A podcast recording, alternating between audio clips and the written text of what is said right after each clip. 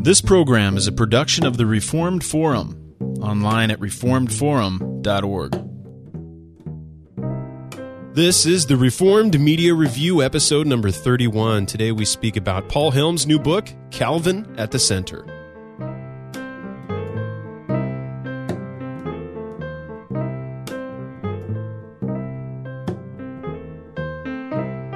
Welcome to the Reformed Media Review, your regular look at books and culture and other media from a Reformed perspective.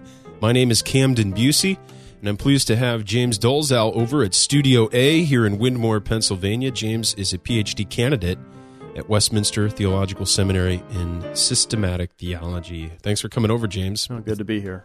It's a pleasure to have you. We're going to be speaking today about a new book from Paul Helm entitled Calvin at the Center which is uh, from Oxford University Press. Uh, it's a recent book. This follow this is in some ways a follow up to his 2004 work, John Calvin's Ideas. But this volume focuses on uh, Calvin getting at epistemology. Was it metaphysics and uh, and union and anthropology and anthropology? Well. But yeah. union with Christ is uh, a central concern. Uh, one of the concerns within this book. So we're going to dive into it and uh, discuss some of the uh, the ideas and discuss its relation to the current debate on union or current discussion on union with Christ, as well as uh, get James' reaction to several of the uh, issues brought forth: nature, sure. grace, dualism, all sorts of great stuff in here uh, from Paul Helm. So. Tell us about the book, James. Sure. I mean, the book is uh, the book is kind of a smorgasbord of different Calvinian topics, uh, ways of approaching Calvin. What what Helm's wanting to do is he's wanting to he's wanting to follow up on his book John Calvin's ideas, but as he says uh, at the beginning, that he's interested here uh, not only in finding sources but also heirs. In in the earlier book, uh, oh. he was he was really looking at the the background of Calvin. Uh, here he looks not only he looks not only backward, but he also looks forward, and he wants to see, as his title indicates, uh, how Calvin fits at the center uh, between those before and after him. And so he looks uh, on on sources. Most commonly, uh, Aquinas uh, puts in numerous appearances, and maybe a few more uh, by Augustine. Um, but also at times he he considers other medieval influences on Calvin. And and Helm isn't Helm isn't necessarily trying to draw lines of direct influence, as much as to say that Calvin was born into and converted in a thought world that already exists, and that he engages that thought world, and that at times, even when Calvin uh, appears to be to stand outside of, let's say, the scholastic tradition, uh, Helm wants to say that he's he's more inside of it in terms of the way he thinks through topics uh, than we might acknowledge. That though really? he though he doesn't though he doesn't discuss scholastic topics scholastically, right. he does have an opinion uh, about the content of, of medieval and patristic dogma. Now, for our listeners who might not be familiar and might not have read Turretin and some and some Thomas, uh, what exactly, in a really brief sense, uh, is the scholastic method? What does it look like, at least on the page? I think it's important to say first off that scholasticism is a method mm-hmm. um, of inquiry not necessarily determining the outcome. The system of doctrine. Uh, yeah. two scholastic theologians um, can come to two very different conclusions on the same doctrine, but sure. using a method of inquiry. Most often, it, it, proceeds in the form of question and answer. Um, it's almost catechetical in a sense. Uh, Thomas tends to, he's sort of the, the, the king of the scholastics. He'll, he'll pose a question and then he'll pose a series of um, affirmations or denials that mm-hmm. he doesn't agree with, mm-hmm. and then he'll give you a short statement of of what he believes the truth of the matter is, and then he'll answer all he'll he'll offer a counterpoint to every one of the points offered by the hypothetical opponent. Um, and in this way, he's able to to pull apart questions down to their minutest details. At times, uh, Calvin in frustration just calls this sophistry. Um, and in fact, that gets echoed in the Reformed tradition, a, a view of scholasticism as sophistry um, and as and as playing with words. And yeah. at times it is. I'm not so sure that Cal, that Aquinas is as guilty of this as the subtle doctor Duns Scotus. But anyway. Um, so you're saying, uh, Calvin, though you open the institutes, you're not going to find uh, the question and answer format, the scholastic method, as you would in Thomas. However, or or even after him in Francis Turretin. Exactly. Yeah, if you lay the Institutes of Turretin next to the Institutes of Calvin, two of the great Reformed Genevans, yeah, uh, the way of approaching those topics looks very different. Helm isn't interested in saying that one is better than the other. Mm-hmm. What he's interested in is knowing how Calvin uh, fits in the progression of Christian thought, even in the progression uh, of thought expressed in a style that wasn't his own. Um, so Calvin stands between medieval scholastics and we might say post-Reformation scholastics, mm-hmm. uh, and he's not. And and simply because he himself is not a scholastic, he doesn't choose to theologize uh, in that way.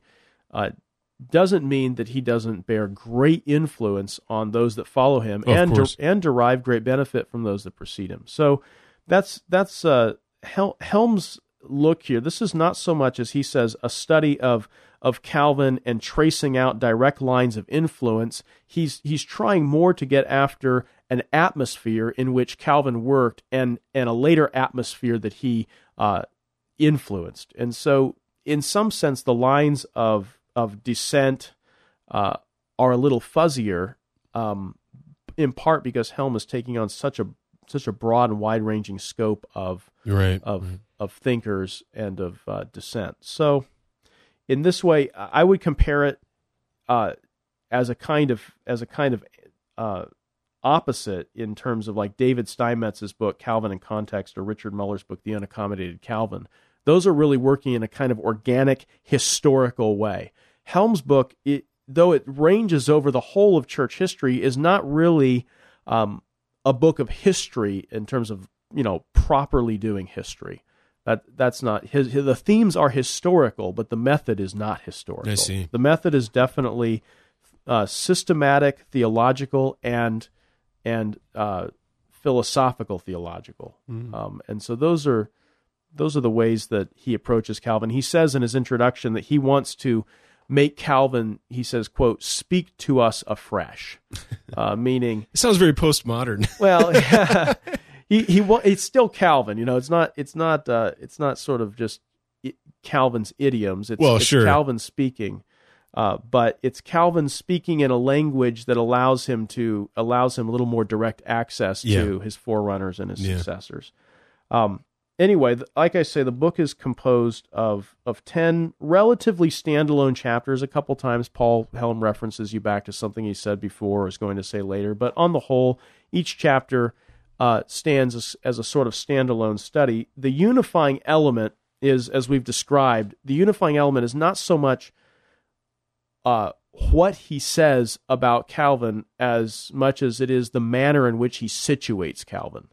It's understanding, as his title says, Calvin at the center, um, and that's really that that that method of approach is really the thread that runs through the whole volume. Now, there are basic categories through which we can think of the volume. Uh, the first three chapters are more epistemological in nature.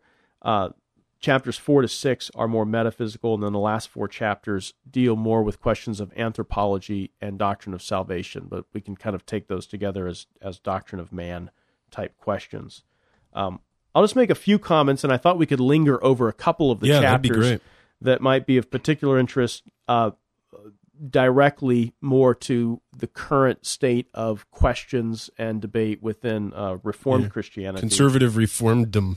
That's yeah, that's right. And it, also, I'll say a few things about his epistemology and spend a little more time on his in his chapters on metaphysics and anthropology. Um, epistemologically, he deals first with a chapter that we sh- that he s- confesses he should have included in his earlier book, John Calvin's Ideas, and it's particularly Calvin's uh, emphasis on the knowledge of God and ourselves. This is something that comes out in the very Oh, first section of Book. One of the Institutes. Calvin is concerned with the knowledge of God and ourselves. We Um, spoke just briefly about this in episode two of Philosophy for Theologians, which we treated, at least attempted to treat Rene Descartes. And we're getting at the issue of innate ideas, which is something that Calvin uh, is very keen on, does right away, first chapter, book one of the Institutes. And, um, and it's something that's very opposed to other philosophies, such as those of, of John Locke and, Right. and others. And, and so it's very crucial to have a good understanding of this. And in fact, uh, and in fact, Helm does deal quite extensively with Descartes in chapters one Yeah. and two, Interesting. um, which is uh, can be somewhat intimidating for those of us that are more familiar with Reformed systematic theology. Getting into Descartes um, is is can be somewhat can be somewhat daunting oh yeah. uh, to un, to understand uh, his his meditations on first first principle, first philosophy. But um, in in the first chapter in which he discusses the knowledge of God and ourselves, he looks backward uh, at Augustine, and he he does he does agree with Augustine that man has that there's an intuitive immediacy in man's knowledge of God. Um, and in this in this sense, he probably Calvin stands with Augustine over the more um, evidential approaches that we find in the medievals, especially in Thomas Aquinas. For Thomas Aquinas, man's knowledge of God is is the consequence of a rational process. Uh, Calvin doesn't deny that the consequence of the rational process uh, should be the knowledge of God, and in many ways, he implicitly affirms the conclusions uh, at which Thomas arrives. But he does he disagrees with Thomas that we need to get there through a sort of through a sort of process of reasoning through the facts as we have them. Mm. And he go and he and he is more inclined to agree with Augustine that there's an immediacy uh, to this knowledge. Now, he, interestingly, Descartes echoes the same. Descartes seems to echo the same thing. Is is what is the com- what is the common ground, or is there any between Calvin and Descartes? And, and Helm decides uh, that there is a common ground. That there's a kind of Augustinian common denominator uh, in which both Calvin and Descartes after him support an immediate and intuitive knowledge of God. The the difference though is that while Calvin thinks that the knowledge of God and the knowledge of ourselves are reciprocal, Descartes denies that. It's it's particular, Exactly. it, which is really a subtle point to say Well- what's the difference between a Calvinist and a thoroughgoing Cartesian. Cartesian. Yeah. And the point is not intuitive knowledge. In fact, sometimes sometimes Reformed theologians get saddled with all of the with you know with kind of the Cartesian smears of well you're you're basically just proto Cartesians. I mean I'm I'm sure people say that to you all the time. Anyway, they don't say it to me, and at least, at least crypto Cartesians. they don't say it that way. But they, you know they tend to. They yell tend- that to you when you're driving down the street, Oh. just I hurling insults. if my window's down, that's what I hear coming from the sidewalk. No, it's well, uh, the the issue for Descartes was trying to understand what's the most basic thing. He tried, he attempted to doubt everything. He tried to find what he called an indubitable, and and uh, that thing for him was the fact that he was thinking he, or at least doubting. He could not doubt the fact that he was at least doubting, so he must be a doubting thing. Um, cogito ergo sum. I think, therefore I am.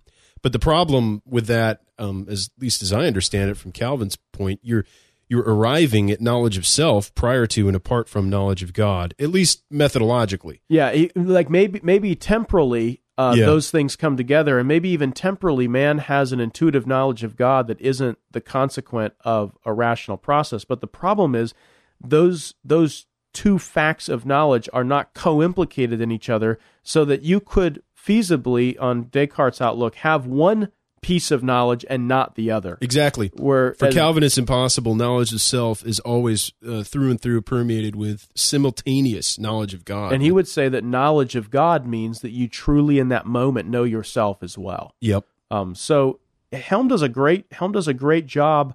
Um, I, I think sometimes he doesn't he doesn't come right to the point too quickly. He does a good job establishing what were the real similarities, even even theologically, in terms of in terms of both of them looking back to Augustine. What were the real similarities between Calvin and Descartes? He doesn't simply suggest that there were some in a kind of um, in a kind of facile way and then move on to the great contrast.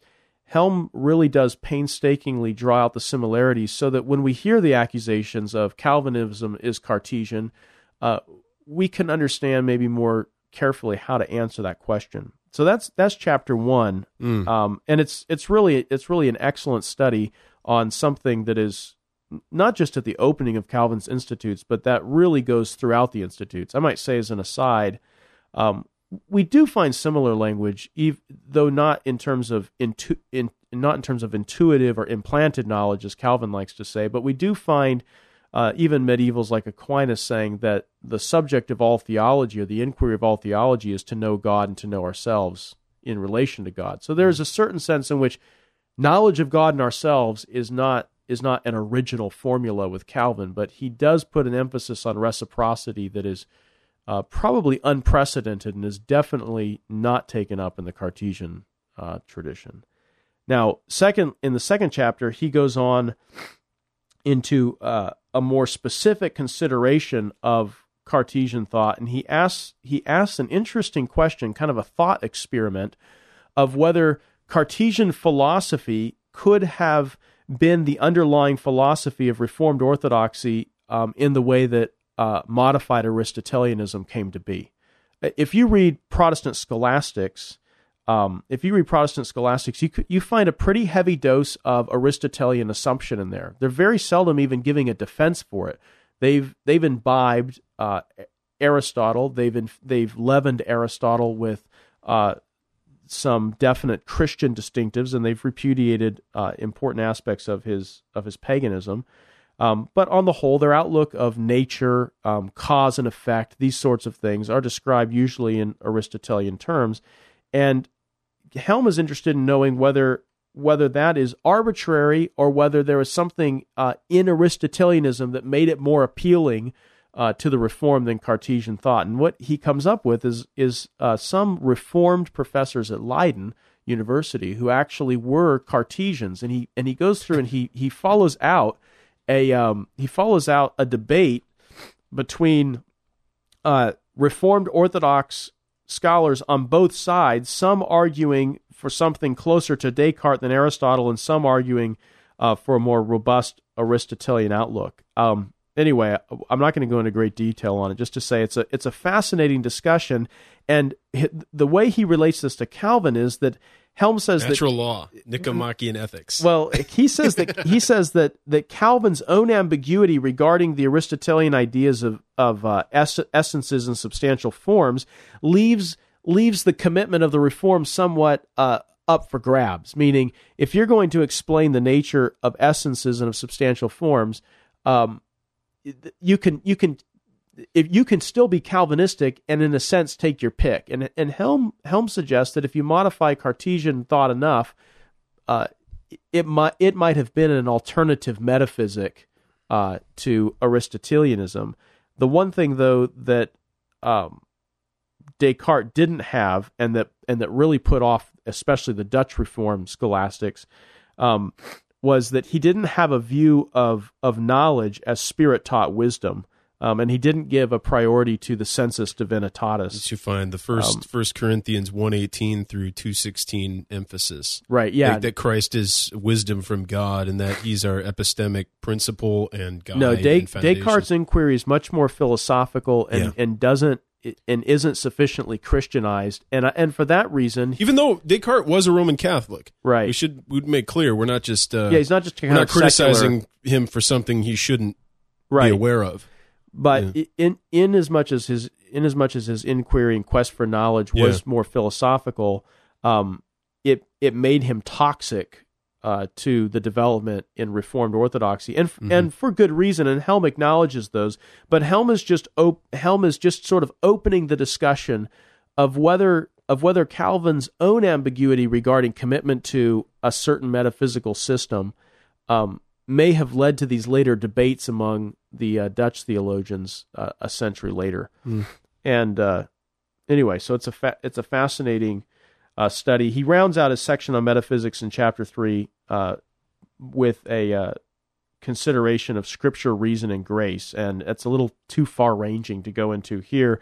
But he he essentially contrasts Calvin's view of the Holy Spirit um, as internal witness to the believer, and he shows a lot of continuity between Thomas and Calvin on the question of the of the testimony of Scripture to reason, and he shows that Calvin and and uh, Thomas are pretty well agreed on internal and external witnesses to the authority of Scripture. But the thing that Calvin has that that uh, Thomas doesn't is a strong emphasis upon the witness of the Holy Spirit to the believer, um, and upon faith as fiducia, not merely as assensus. Mm. Um, as far as assensus goes, as far as assenting to the truth of the authoritative witness from within and without Scripture, internal and external witness, uh, Calvin and Thomas are agreed, but Calvin goes further to an emphasis of the Holy Spirit, which uh, some recent, uh, I think a recent dissertation from University of Utrecht, or may have been Leiden, but published by Brill,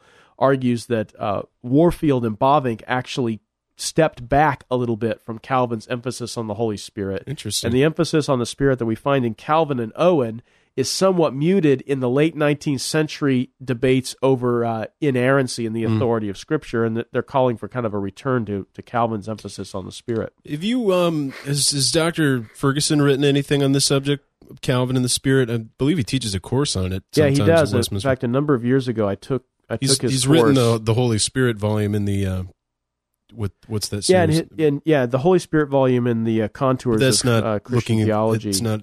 It's not a study of Calvin, No. but it's but it is actually quite a bit of Calvin's Oh yes. theology. And I, I would say, as an aside, if you if you want a modern day expression of a Calvinistic doctrine of the Holy Spirit that is that is uh, dynamic Yeah, and insightful, then Ferguson's book is that's a I, an unbelievable book. great greatly helpful. The first time I read it, I must confess, I didn't get it. I really I, I thought it was interesting, but I remember coming away thinking, "Well, that's a book about union with Christ, not so much about the Spirit." But little did I know that those were inextricable. Uh, in- That's what the Spirit does. yeah, that's right. Those those Applying doctrines, redemption to those us doctrines can't be pulled out. We'll talk about that in just a moment. Um, in chapter four, uh, Helm takes off into a more metaphysical direction. When I say metaphysical, I don't mean uh, philosophical as opposed to biblical theological. Uh, what I mean is he's he's getting more into the questions of uh, of the being and nature of God. Um, and he begins in chapter four with a discussion of God's visibility. In short, uh, his contribution here is to say that um, Edward Dowey, uh, who wrote uh, a book on Calvin's Doctrine of the Knowledge of God back in the 60s originally, um, and Colin Gunton more recently have read both Augustine and Calvin wrong on their doctrine of God's unknowability. And so Helm comes and he responds by arguing that, that Augustine and Calvin both argue for a doctrine of God's visibility. Now, obviously, he's not talking about visibility without accommodation. He's not talking about um, a kind of Roman Catholic view of the beatific vision in which man is able to gaze uh, nakedly on the nature and the essence of God itself. But he's talking about he's talking about a visibility as knowability, and and whether you know, whether Calvin and Augustine were committed to Mhm. as unknowable of a God as uh, Gunton accuses I forget of. who I was reading, but it was uh, the way they translated Visio Dei. It might have been John O'Malley in a history on Vatican II. Was speaking about he was using Visio in the sense of contemplation. Visio is contemplation. It is it is traditionally that is a conception of speculative theology. And when I mean speculative, I don't mean guesswork. I mean speculative in that old sense of uh, something beheld. Yes, But that something beheld might be with might the- be with the mind's eye rather than Yep. with a kind of physical vision. And it's true that there's some discussion to be done on I what that's a- exactly Roman Catholics mean by Visio Dei. right. And I think there's a there's a this large swath of, of interpretations, but um, even for Protestants out there, for the, the listener, um, a lot of this comes, I believe, from Colossians three, which has I, I don't know the precise verse, but it's you know we're being renewed in essence we're being renewed essentially uh, by beholding the glory of the lord and also second corinthians uh, 3 4 chapters 3 4 and 5 have a lot to Right. do with um, our noetic renewal being renewed in our mind our, our progressive sanctification uh, leading up to our glorification which culminates in our uh, consummated fellowship I with think the lord way as we see him maybe as Vossians, the way we'd want to say it is there's there's a there's a progression of an already not yet in the Visio oh there's no doubt in which we w- we are we we will come into a more um, complete and exalted and glorious um, under a vision of God in the future. That's what I hope to Um, do my my further research work in. Such a fascinating topic and one I think that Um, there hasn't been a whole lot of work looking at the Roman Catholic position and then under trying to understand some of their decent insights and how they would relate to Reformed, particularly a Vossian understanding of such a topic. It really has been a, a hole, I think, in, in the history of, of Reformed thought. Would you agree? Uh, it it has. I mean, early early on, the Visio Dei is is pretty well attested to. Um, yeah, with the scholasticism and in scholasticism, it disappeared for a while. But it, yeah, it did, it did, it did disappear. Um, I think some were suspicious of it as being uh, rightly of so, given given where it's where it's gone and Roman... divinization, those sorts of things. Uh, Which leads questions. us back to uh, to the t- to the book at hand. We don't want to stray too far away, but um, it's also uh, here. This is uh, related, leading up to our union discussion. I don't want to jump the gun on you, but uh, I just received a copy here of Tributes to John Calvin, a celebration of his quincentenary. It's a book in the Calvin 500 series uh, by David Hall, and uh, one of the. This is a collection of the papers delivered at the the gigantic event in Geneva um, this last summer and the last one in here, or second to last, the 22nd contribution here is by Bruce McCormack, who's a professor at Princeton Theological Seminary. The title is Union with Christ in Calvin's Theology: Grounds for a Divinization Theory? Question mark. I haven't read it yet, but that that brings us into the discussion of, of union with Christ that it's been taken so many different ways um, that we have uh, you know even some people questioning its relation to uh, orth- Greek Orthodox theology and theosis. I I think on the question of theosis or divinization, uh, part part of the fast part of the recent fascination is that there's a very trendy move in evangelicalism toward Eastern Orthodoxy. Yeah. So that I don't I don't think it's participationist theology participationist like theology, and it's true that Aquinas had a strong doctrine of participation, um, and uh, someone like Karl Rahner would even want to say that he has a strong doctrine of theosis. Um, but I I think that we still need to think through what exactly the medieval Roman view was as as a Western as a Western doctrine of divinization versus an Eastern before we begin to ask the question of whether uh, Calvinism fits with a doctrine of divinization as though there's some kind of monolithic uh, right. doctrine out there. And that, I guess that's what concerns me. Sometimes when I see when I see divinization, I, I see it as nothing more than than the emphasis of Peter in in, in Second Peter one of being partakers of the divine nature. Yeah, but um, to me, that's not at all what divinization is, and it might be a, a recasting or, or it's well, a pretty I'm, slippery use of the I'm word. I'm saying that's that is the text. Sometimes that how was, that's people use it. That's what the Western right. tradition, yeah. early pre-Reformation, would use to appeal. Um, and there was great difference in the even in the Western tradition between uh, the more the more scholastic types and the more mystical types. I mean, yeah, I think of the difference right. between Bonaventure and Calvin. Bonaventure's going to say some things about the soul's flight to God that uh, you you would never come close to saying in a pulpit, uh, and Thomas is going to say some things about it that to you are going to sound uh, much closer to the text of Scripture and partakers in the divine nature, without sounding uh, like this kind of ontological transformation in right, which we become right. something more than man. Right. Um, and I I'm not an authority on that subject. I do, but I do think if you want to get at the taproot of what's going on in the trend, the trend is that there that evangelicals have entered into this sort of of uh, love affair with Eastern theology, not knowing a whole lot about Eastern theology, but Eastern theology sort of scratches the itch of the age of of relation and community and all all the things that are kind of uh, tr- uh, trendy in the secular world uh, we're finding that Eastern Orthodoxy gives us a kind yeah, of Christianized this, version of it's it. It's almost this uh, Paleo Orthodox or uh, the Radical Orthodox concern. I'm not trying to compare right. these people to these schools. I'm just saying there seems to be some inherent desire to move beyond the postmodern church and the emergent church to move on to something new, but as as doing so um, repristinating or going back to the old. That's what paleo means, a paleo orthodox. So they're well, trying to find these old doctrines, whether they be Platonic influence on certain strands of Christianity yeah. or whether it be this Greek Orthodox doctrine, which would be from the medieval ages, and trying to use that in a in a new and fresh way. Well, I, I tend to think that those, at least at the popular level, that's not a very discriminating move. There's almost just a fascination of look, I, I have found a version of Christianity as as old as yours, or even you know as the Easterns would say, even older.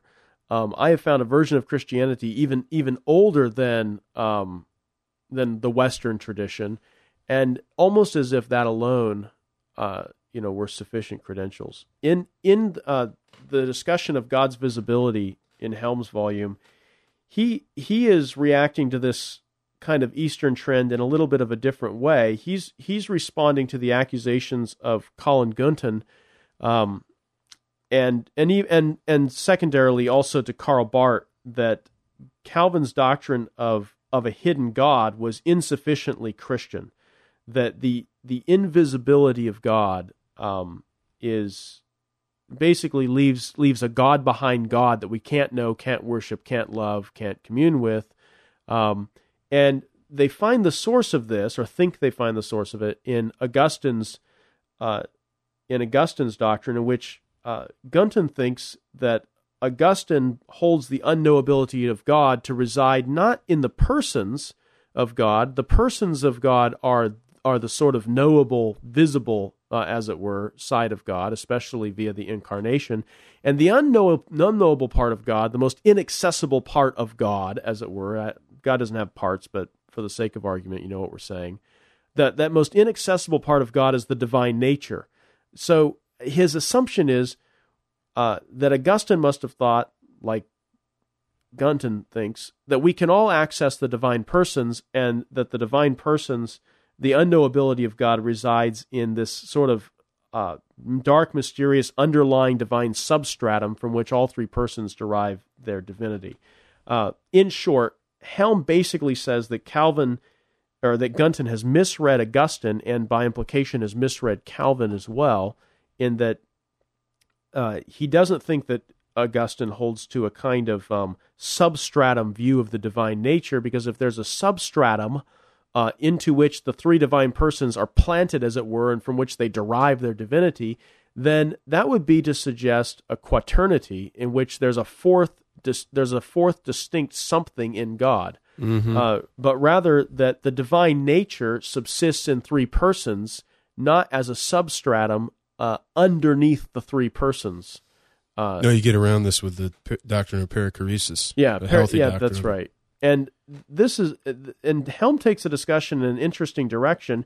He actually argues that that uh, contra Gunton that that the real position of God's invisibility, as held by Calvin and Augustine, is actually an invisibility of, of his three personedness, not of his divine essence. And what they want to argue is, and I, and I think on safe grounds with the evidence in Romans 1, that, that the thing in God, the thing about God, let's say it that way, that is more accessible to our mind, that is more, that is more evident before us, is is not his three personedness, but it is his divinity itself. So mm-hmm. that the invisible thing in God is not the divinity, but it's exact but it's the divinity that is most visible and it's what God is as three personed that is most invisible. Now, he's not talking about incomprehensibility. Incomprehensibility, uh, of course, applies across the board. There's a sense in which we don't have uh, a direct and exact scientific knowledge of what God is in himself. There's a certain unknowableness about God as three person and in his essence, but he's talking in terms of in terms of revelation, in terms of revealedness. Interesting. Um, the more accessible, the more accessible, the more visible aspect of God is his divinity, not his three person nature. Um, I think this this really is pushing back on this Eastern trend uh, that wants to think about God as more accessible the more we emphasize his three personedness. And I think what Augustine and what Helm is saying, Augustine and Calvin are doing is saying that that no, the more accessible thing is to to our minds is him as divine, and the more inscrutable and difficult uh, an imperceptible thing in terms of natural knowledge of God or implanted knowledge of God, even uh, is his is his subsistence in three persons. So that we tend to think the more personal God is, the more accessible He is, uh, and yet uh, Helm Helm isn't content for such a superficial uh, presentation of God's invisibility. He thinks that Gunton uh, has that wrong, and that the invisible and that God is more invisible as regards his being in three persons Yeah. than than his divine nature. Anyway, it's a interesting interesting discussion, um, and and definitely worth considering. Uh, I think another important important chapter, I especially like the metaphysical chapters through the middle of the book. Uh, he gets into the question of providence and predestination, and he he starts out by showing again a lot of continuities uh, between Aquinas and Calvin, saying that predestination was quote most certainly not an invention of the reformers. Again, I think his most of us in the Reformed tradition know that John Calvin didn't invent the doctrine of predestination. That's kind of a popular textbook version uh, of Calvin on that doctrine. But he does bring out some important differences in as much as uh, he and Aquinas both share a doctrine of predestination. Um, there is an emphasis on predestination in Calvin and in the Westminster Divines that is really lacking in Thomas, and that's that's really their pastoral emphasis on the doctrine itself.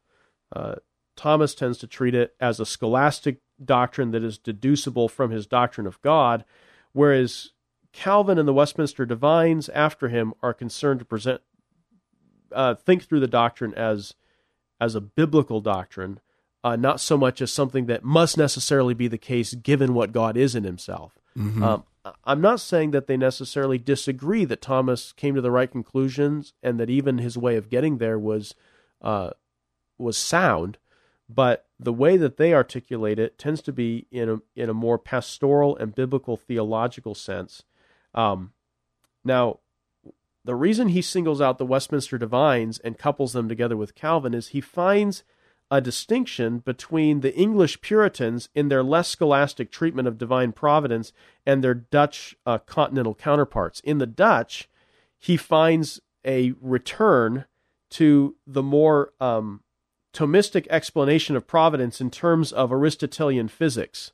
Um, and Helm does a great job interacting with a lot of the recent Dutch scholarship, uh, some volumes published by Brill, uh, on this question of on this question of causation and determination, um, providence and predestination. And he concludes that the the Dutch were much more Aristotelian than the English in in part uh, this is because the Dutch were having to counteract the occasionalism of Rene Descartes. So the Cartesian philosophical context, uh, context for the Dutch uh, really pushes them toward an Aristotelian explanation of cause and effects uh, in a way that is not really seen in the English uh, Puritans. And in to this extent, Helm concludes that the English Puritans uh, look and sound more like Calvin Mhm. uh, than do the Dutch in their doctrine of uh, predestination and providence. In cha- in the sixth in the sixth chapter, he goes on a similar theme. He gets into he gets into questions now of the necessity and the contingency of the atonement, and it's kind of interesting to think of discussing the atonement under the subject of metaphysics, uh, because much of the recent discussion of atonement surrounds the question of penal substitution Mhm. um, Helm doesn't Helm doesn't really at all get into that aspect of the question of the atonement.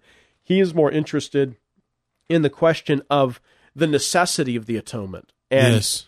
he he argues that Calvin is Anselmian in some ways and and non-Anselmian in others. In particular, uh, he shows that Calvin disagrees with Anselm's view that there could be an incarnation without a reconciliation, but that the whole purpose the whole purpose of the incarnation uh, and the and the atonement is is reconciliation. Um, so that you have no incarnation without reconciliation. The other the other thing that he brings All up, provided the existed, you know, presuming the existence of sin. yeah, of course, yeah, Of course, yeah, just to make course. that clear. The, the, the- Right. because a lot of other theologians have different yeah, understandings not- of yeah, obviously not reconciliation from nature or anything like that, but reconciliation from sin. Or, yeah. The freedom, the freedom of God and the atonement, then uh, for Anselm lies with the ability to to apply atonement to whomever he will.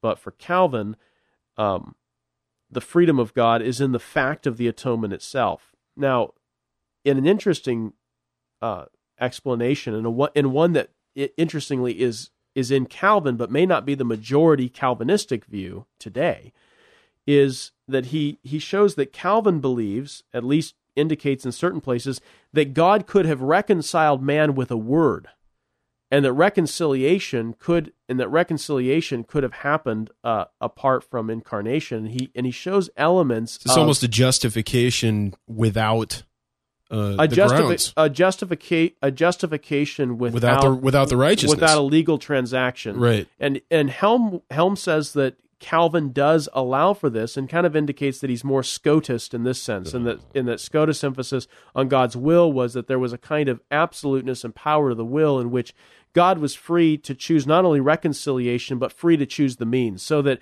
God is not God is not necessarily bound to atone by uh, a death sacrifice uh, if He should choose to reconcile man. And I- interestingly, he finds uh, he finds counterparts to this in in uh, later supralapsarians like William Twiss and Samuel Rutherford. And there's a and he goes on after establishing Calvin's view, and there's there's some mixed data on what Calvin thought, but it does seem that Calvin did not have the emphasis that we later find in Owen, and that becomes the majority view uh, among the Reformed that that uh, a, that reconciliation demands atonement and requires a satisfaction of of justice. Um, the means of satisfying justice is the question. Did God did is is atonement as satisfaction of justice necessarily entailed in God's willing to reconcile to reconcile man to Himself?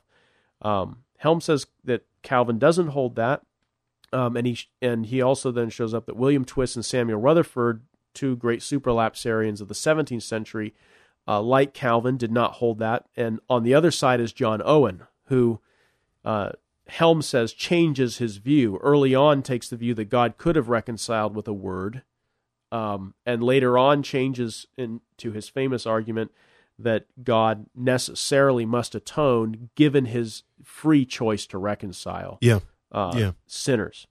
Um, after a, an interesting discussion of how this played out between Calvin's heirs uh, in the in the 17th century, Twiss and Rutherford on one side versus Owen on the other, uh, Helm concludes that there's one aspect in their in the 17th century approach to the atonement in which all in which all parties, uh, Twiss, Rutherford, and Owen, all stand together against Calvin's approach, in that each one of those in the 17th century begin their discussion of the atonement with the doctrine of God, whereas Calvin begins with the doctrine of the atonement as it is on the pages of Scripture, and then draws conclusions from there to his doctrine of God. The the scholastic method that that Owen, Twiss, and Rutherford were were all um, inclined to use, much more so than than uh, Calvin, allowed them to discuss questions of hypothetical possibilities um, and and questions of entailment and this sort of thing. Whereas Calvin uh, passes over that and instead just exposits a biblical doctrine of the atonement and moves from there to his doctrine of God. Um, so Helm says, I'll give you a quote here, says there's an obvious methodological difference between Calvin and the participants in this Puritan debate.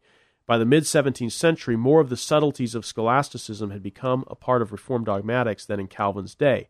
The intellectual machinery had become more nuanced and complex. There was also the case of this particular discussion of a difference in method, a willingness also characteristic of scholasticism to discuss the doctrine of God in abstraction from what God had in fact done, to raise hypothetical possibilities.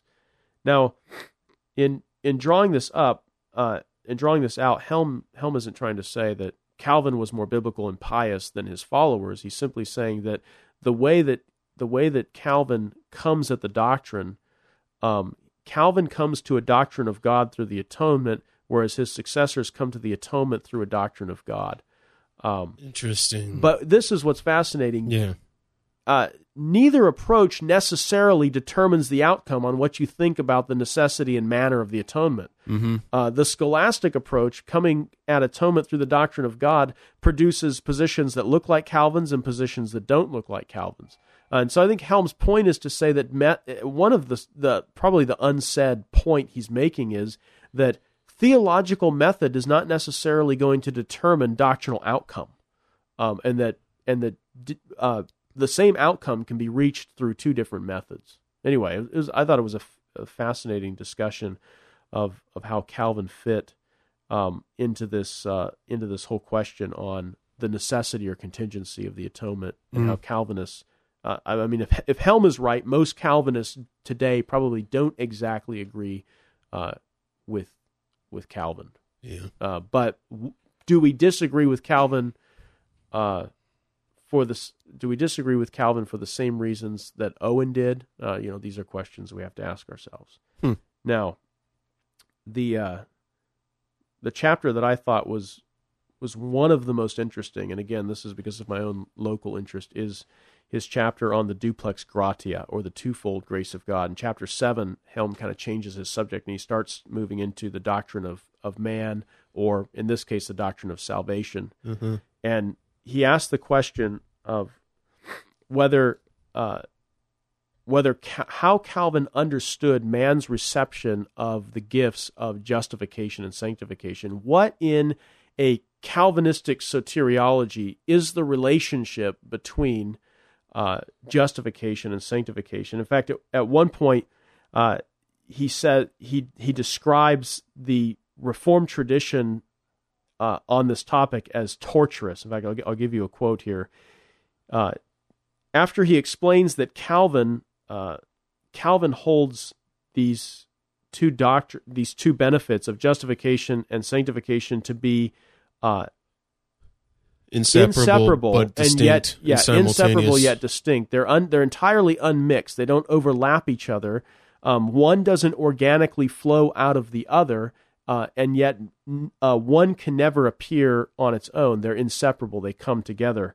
Uh, and they come together specifically because they come to us through union with Christ. So that the, the ground, the ground of the connection, the ground that connects inseparably justification and sanctification is not simply that God decided in his will to sort of put them together and make sure that they always stuck together, but right. that the actual organic ground of the union between those two benefits is the fact that they come to us in a single union with Christ himself through a single faith union with Christ, we receive the twofold benefit because those twofold benefits are in Jesus. Uh, they come to us when we receive Jesus, and it's it's the presence of justification and sanctification in Christ uh, that grounds their inseparability uh, when when we receive them from Christ. So believing in in Jesus Christ by faith through the power of the Spirit, having been regenerated and being able to do so, right? That faith uh, essentially is is the bond in which we are mystically united by the Spirit to Christ, and so that His death and resurrection becomes ours, so that we're contemplated in Him, and we receive everything He has obtained as right. a result.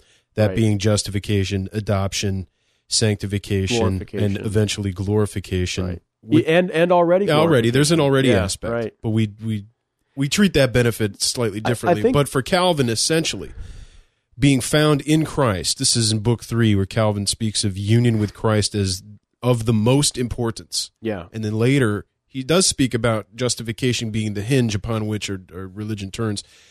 But the but that justification, along with sanctification, is part of a twofold, uh, twofold grace that is the response to the problem of sin and it's and it's received, and it's received simultaneously. simultaneously. Yeah.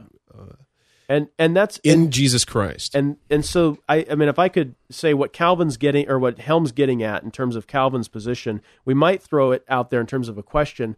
Uh, what what primarily, I'll put the emphasis there, what primarily does faith get? Yeah.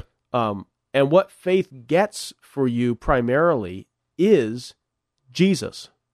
Yeah, it gets absolutely. Most Christ. fundamentally, that's why um, I'm so keen on on saying that that God is the gospel.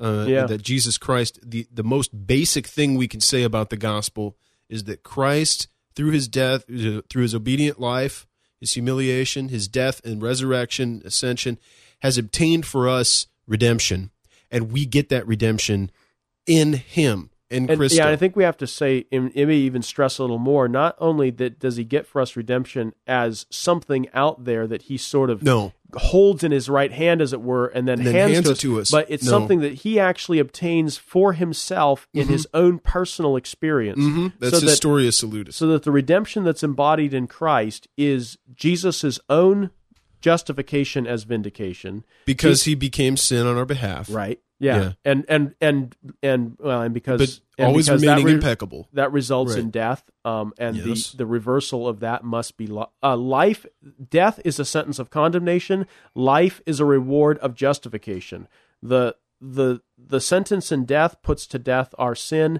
the resurrection in life reverses that condemnation on us so that Jesus himself in his resurrection receives a justification, that is to say, an open vindication of himself as righteous, so that Jesus himself is justified. Jesus himself is sanctified in the sense that he is dead to sin. Jesus. Romans Jesus 6. himself dies to sin, uh, and and and then rises in new life to God. Right. Um, and that's so that Jesus himself is sanctified not from Ephesians not, 2, not from corruption or pollution to purity, but but from uh, being under the being under the power of sin in its condemnatory effect in his death Uh-huh. to being to being now alive uh, to God in new everlasting life. Jesus didn't possess. Think of it this way: Jesus didn't possess everlasting life uh, in his, in his in his body as our as our second Adam representative uh, prior to the resurrection. Right. And if you question that, simply ask yourself what happened at the cross. He died. And so Um, for Calvin, the way this connects to the duplex gratia is that for the believer, the one united to Christ by faith, there is never a time in which you would be justified without also having died to the power of sin. Absolutely. And, And and, that- those are different problems. The And that he- justification does not is not the breach of the power of sin. The breach of the power of sin is a renovative category. A justification is strictly forensic, Right. in which it's a declaration in which uh, the problem of sin's condemnation, its guilt is is is uh, taken care of. But the death to the power of sin is that breach of sin's power in your life. You could find that in Colossians two. Um, you find that in uh, And I- I Romans think- six. I so those two benefits are absolutely important, simultaneously distinct yet inseparable. And I think Calvin's position there's there's a level of subtlety here that we also need to observe, and that it's it's not only that there's not a time in which you are justified but not yet sanctified. Right. He would also say that because I think some people can concede um, that there is that there's a definitive sanctification that is received at the same time as justification. But that's the Cal- breach of the power of sin. It's not total renovation. But Calvin wants Right. to go further and say that the cause of that definitive sanctification yeah. is not, that, that there's no causal priority, even if not a temporal priority. There's not even a causal priority given to justification. Justification is not the cause of those renovative benefits that is uh, that is sanctification uh, primarily, as we conceive it.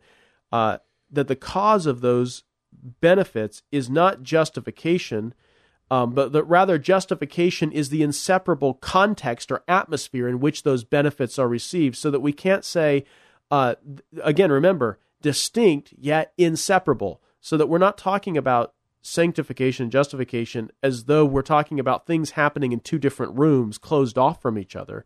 Uh, and the reason the reason that they're inseparable is because they're received not through multiple unions, not through layers of union, but through one simple faith union in Jesus that attaches you to Jesus. And when you get Jesus by faith, you get at once everything that Jesus is Yeah. in himself.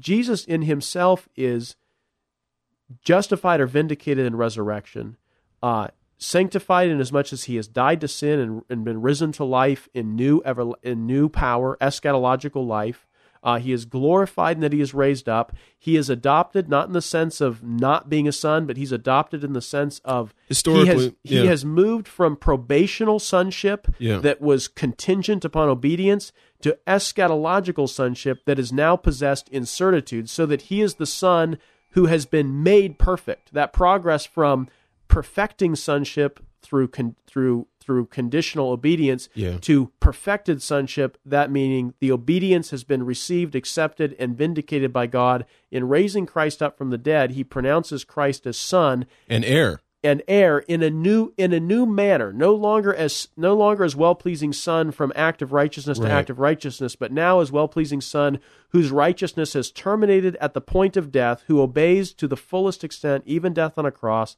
and that and that is received. So what we're saying is that Jesus possess everything that we conceive as benefits, legal or transformative, are all possessed in Jesus himself, not simply as the getter of benefits, but Right. really as the embodiment through his own experience of Right. death and resurrection of the benefits. So that you can't receive Jesus in faith and not receive um, All of him. all of him at once, simultaneously, inseparably, and yet at the same time, we're not collapsing those distinctions down into each other and making them meaningless. We're not saying that sanctification is justification, No. is adoption, is glorification. Quite the contrary. Um, neither are those things, though, though they all happen in one single event for Christ, though Christ is sanctified in the sense of lives now to God in in in uh, new power, uh, is living to God and has died to sin in the in the act of the gospel, death and resurrection, and inasmuch as he is justified in his resurrection, inasmuch as he is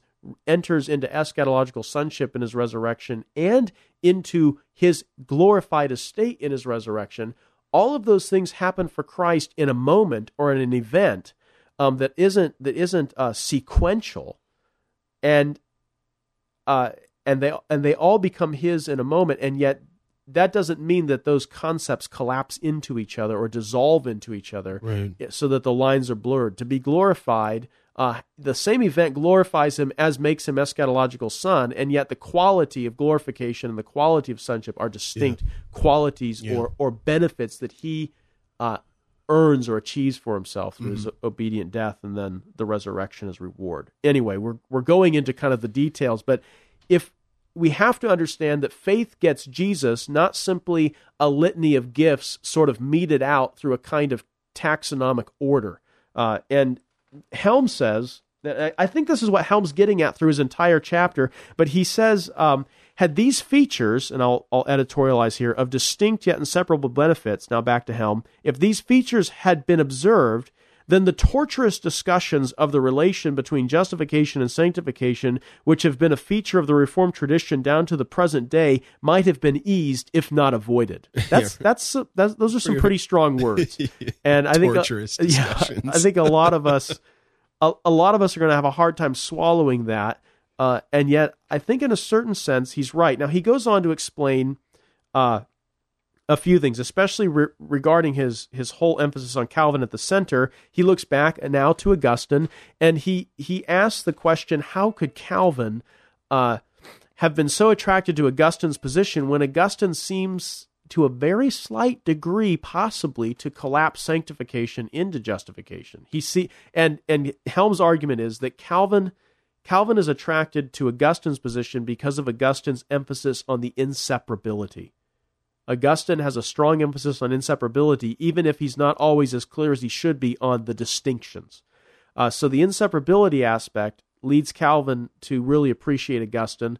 Uh, he also gives an explanation of also how how Calvin might not have thought that Augustine really did collapse sanctification into justification. I'm I'm gonna I'm gonna spare you the details. It's it's a it's a very subtle distinction. We got to leave something to the book for so if people want to buy it and read it. Well, they, they'll, they'll they'll get that whole discussion of how uh, how Calvin can affirm Augustine, even with Augustine's uh, Blurring. a blurring of certain aspects. But he also he also goes on to ask the question: How did this emphasis on the primacy of union with Christ as as that thing as that as that thing which gives to us the benefits simultaneously uh, of justification and sanctification? How did this emphasis get lost? And he lays the blame.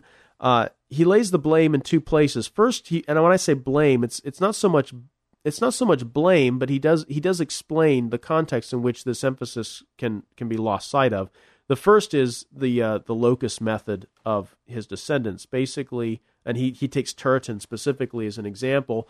Um, the the tendency of a locus method was to divide down the subjects so that when you when you talk about soteriology, you categorize everything in a kind of in a kind of logical order in which you discuss the benefits individually. Now, Helm Helm isn't saying this is wrong. In fact, in some ways, he says that the locus method of theology, that basically the the method you see when you open Berkhof's systematic theology, uh, he's saying that the locus method of theology actually advances certain of Calvin's doctrines and actually helps the advancement in ways that, that Calvin himself didn't do, specifically sola fide. He says that the scholastics are, are clearer than Calvin on Calvin's doctrine of sola fide, and that the locus method enables them to bring clarity and precision to that doctrine that Calvin himself didn't. He doesn't say that Calvin was wrong or fuzzy on it, but he says that Calvin didn't have the advantage of the precision of scholastic language. So, on the one hand, sola fide, the doctrine of sola fide benefits from the locus method, but the doctrine of simultaneous yet distinct benefits in union with Christ is actually uh, obscured by the locus method because, as Turretin discusses, uh, on the one hand, justification, and then in a separate chapter, sanctification. And because because the two are separated that way, he begins to lose sight of the ground of their inseparability. Now, Turretin does confess that they're inseparable. But because he's not doing a biblical theology of union with Christ, sometimes the reader can wonder exactly why they're inseparable. And again, back to that whole question are they inseparable just because God decided to keep them together and that they would always be there together, justification right, and sanctification? Exactly. And what he's arguing is that Turretin, though he, though he acknowledges inseparability, fails to see the organic nature of that inseparability as being in union with Christ, uh, simply because to do that would defy the whole locus method itself. Mm. So what he's saying is locus method, good and bad, depending on what we're doing theologically. So he's, I, if I'm getting this correctly, is he's arguing that Calvin's method of writing, the fact that he stayed away from the precise scholastic method, afforded him to present a more biblical representation of union with Christ and, on this question soteriology. On this question, Calvin's biblical theological method allows him greater clarity on the doctrine, but uh, his biblical theological method tended to obscure the clarity on sola fide. Interesting. And the locus method yeah. remedies some of that. So uh, uh, Helm Helm again isn't saying locus method bad or good. He's simply no, saying you need to recognize that different methods are going to have different strengths. It's uh, a tool. In, you don't use a you don't use a screwdriver to pound a nail in. The second thing that he does argue is that it, this is it, this was a fascinating argument that it was actually the development of covenant theology that also tended to obscure the doctrine of simultaneous yet distinct benefits in union. And I, I when I first read that, I thought to myself, how well, how could covenant theology? I mean, that that's really that's kind of the biblical theological contribution of the 17th century is their covenant theology. How could something so biblical theological uh, obscure something else so biblical theological as as the doctrine of union? And the reason he argues this is that there came to be an emphasis upon the Trinity's role in in um, salvation, in which the Father in which the Father was conceived of as the one purposing uh, salvation, the Son was the one securing salvation, and the Spirit was the one applying salvation. I think these are probably familiar categories to a lot of people.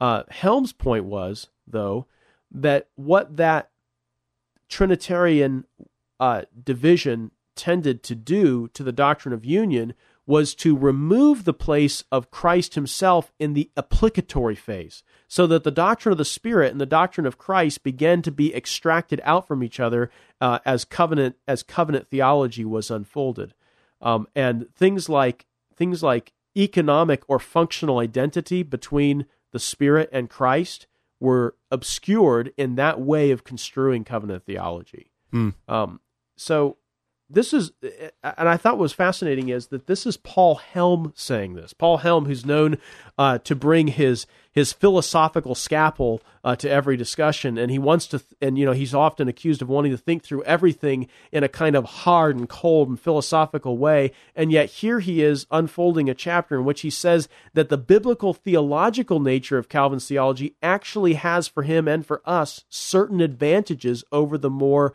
um, over the more analytic and lo- and locus method of theology. And and I, what I took away from the chapter was we really need both. This is not a day for reformed theologians to be fighting over whether the way forward is biblical theolo- theology or system or traditional systematic theology, but it's really a day in which we bring those two into conversation with each other, not to diminish uh, or collapse them into each other, but to recognize the peculiar strengths of both. Yeah. Um, I think maybe you see something like this in in someone like John Murray, mm. uh, struggling to really bring these two worlds uh, together. Mm-hmm. Uh, a systematic theologian who writes a commentary on Romans. I mean, that's that that kind of thing. And in a sense, that's that really is that really is the Reformed tradition. It is both. Um, and I'm not saying that it's easy to to to combine them or know how to bring them into conversation with each other. Exactly. Um, it's it's not easy.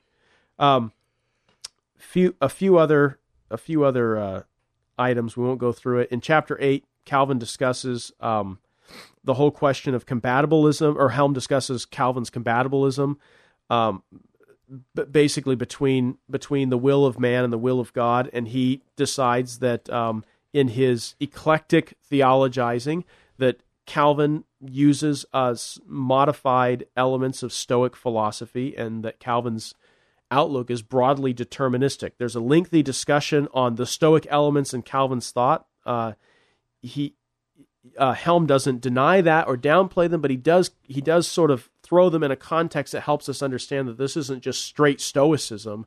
Uh, this is really motivated by uh, certain convictions of what Scripture teaches, and that Stoicism offered certain helpful models or articulations uh, of of God's absolute sovereignty. The the one question on compat- compatibilism that he's interested in is wanting to know whether God's determination of a certain outcome uh, necessarily made uh, his influence over man coercive, so that man, when he wills something, is really coerced to willing simply because he's determined to the end uh, already by God.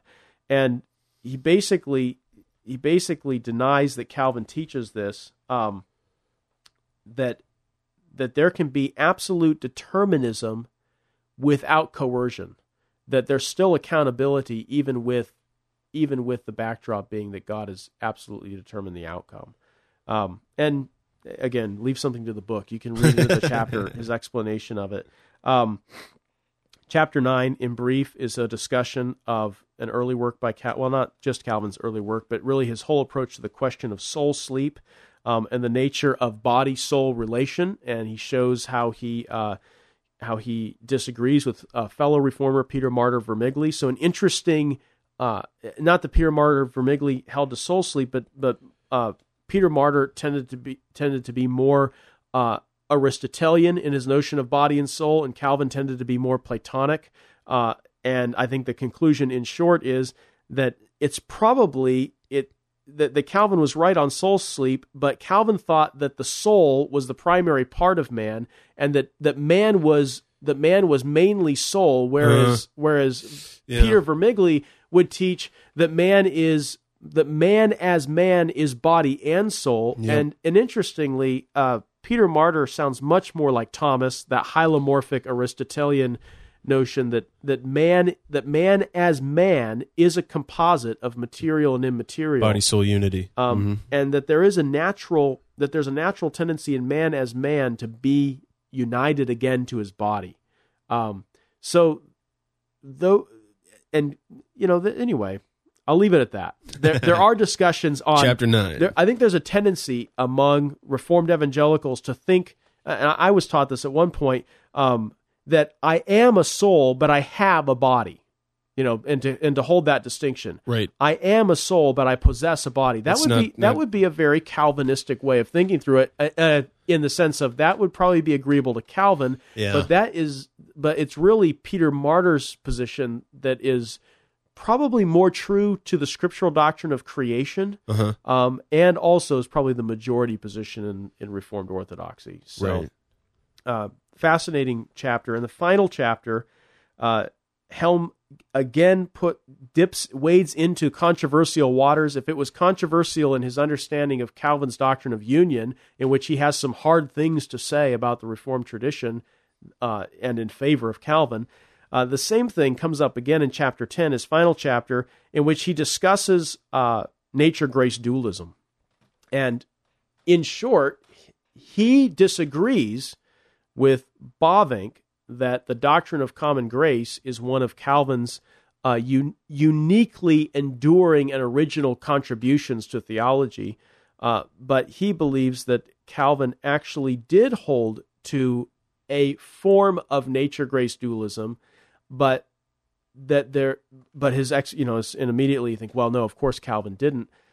His argument is his argument is that Calvin agrees with Augustine and Aquinas in their version of nature grace dualism, but that Calvin disagrees with Cajetan, Bellarmine, and the Counter Reformation in the way that they transformed nature into the notion of uh, uh, natura puris, pure nature.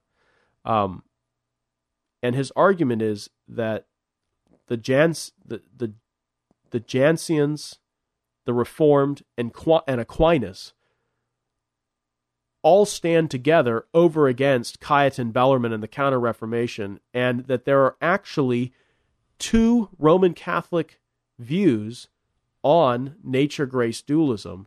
The one holding the one which is now really uh, co- the codified view of the Roman Church uh, after Trent that nature is pure nature. That is to say, it's a kind of secular notion of nature in which nature is this freestanding thing that is neither that is neither good nor bad, and that can raise itself up to God by pulling itself up by its own bootstraps. I think most of us were rightly taught that that's what the Roman Church believes. But Helm's argument is that the Roman Church did not believe that prior to the influence of Cajetan on the count on on the Tridentine Council and on Bellarmine, uh, and that what Calvin and that when Calvin articulates a doctrine of common grace, Calvin isn't articulating a position uh, that is against the Roman Catholic view of nature, but rather he's simply articulating another uh, perspective on the same phenomena of of nature uh, as was meant when when earlier Roman Catholics talked about nature.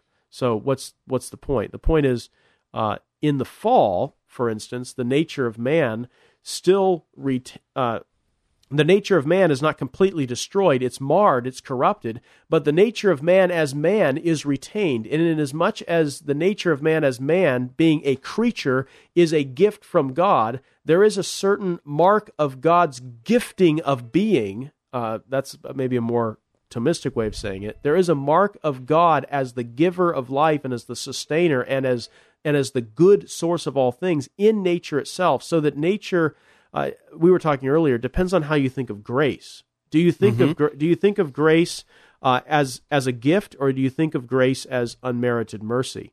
Uh, if you think of grace as a gift uh, of God, there's a certain sense in which nature itself, as a gift, as a thing made by God for His glory and sustained by God, e- even in its fallen state, in as much as it's not obliterated, uh, still bears in itself the marks of God's goodness. So that, it, and what Helm is saying is this was the position of Augustine and of Aquinas, that nature for them was not pure nature, but it was nature as as a gift, so that so that uh, nature itself could receive the grace of God. We didn't. You didn't have to save nature by grace. Uh, grace didn't come to nature as something completely outside of it, uh, and and rescue nature from itself uh, as corrupted. But that grace itself could actually be embedded, grace as gift, that is, embedded into the institutions of nature, uh, so that the secular inst- so so what Bavinck sees as Calvin's doctrine of common grace uh, Helm wants to say, yeah, that's right. That that is a doctrine of common grace, but that doctrine of common grace is not necessarily fundamentally at odds with that older Roman view of nature as a gift of God and bearing the mark of being a gift of God. Mm. Um, so what he says is that Bavinck is wrong about the theological innovation of the 16th century. The theological innovation of the 16th century, according to Helm's uh, reading, is not Calvin's doctrine of common grace.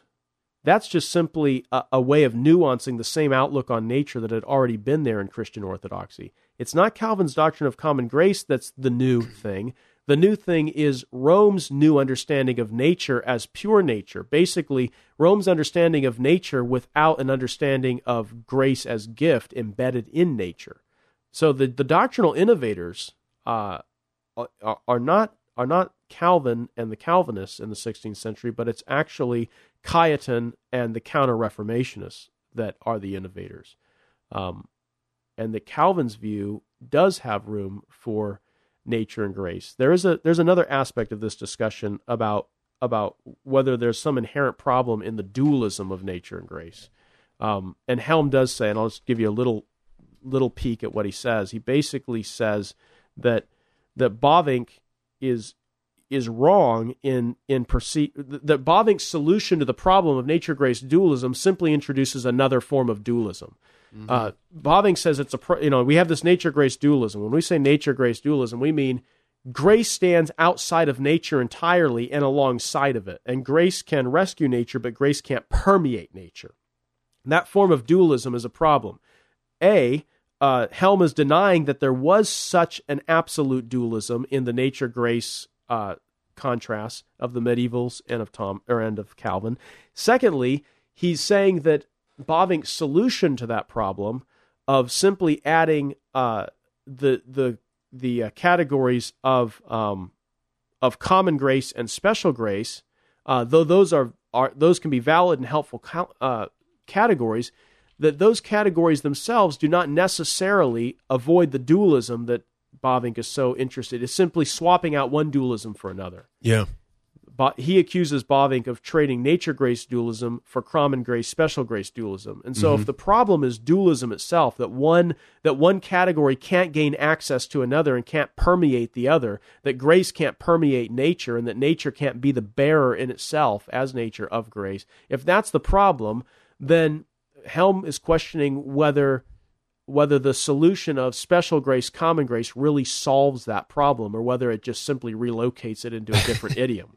Uh, anyway, whether you agree with it or not, I, yeah. I see, I see a lot of, point. Uh, I see a lot of uh, potential for that final chapter to at least inform or become a significant piece of the discussion of the possibility of a reform view of natural law. Mm. Um, I'm not, I'm not advocating or denying it here, uh, but simply saying that I do think that Helm uh, reorients that discussion of whether the reform can of whether the reformed historically did believe in natural law and whether today we can.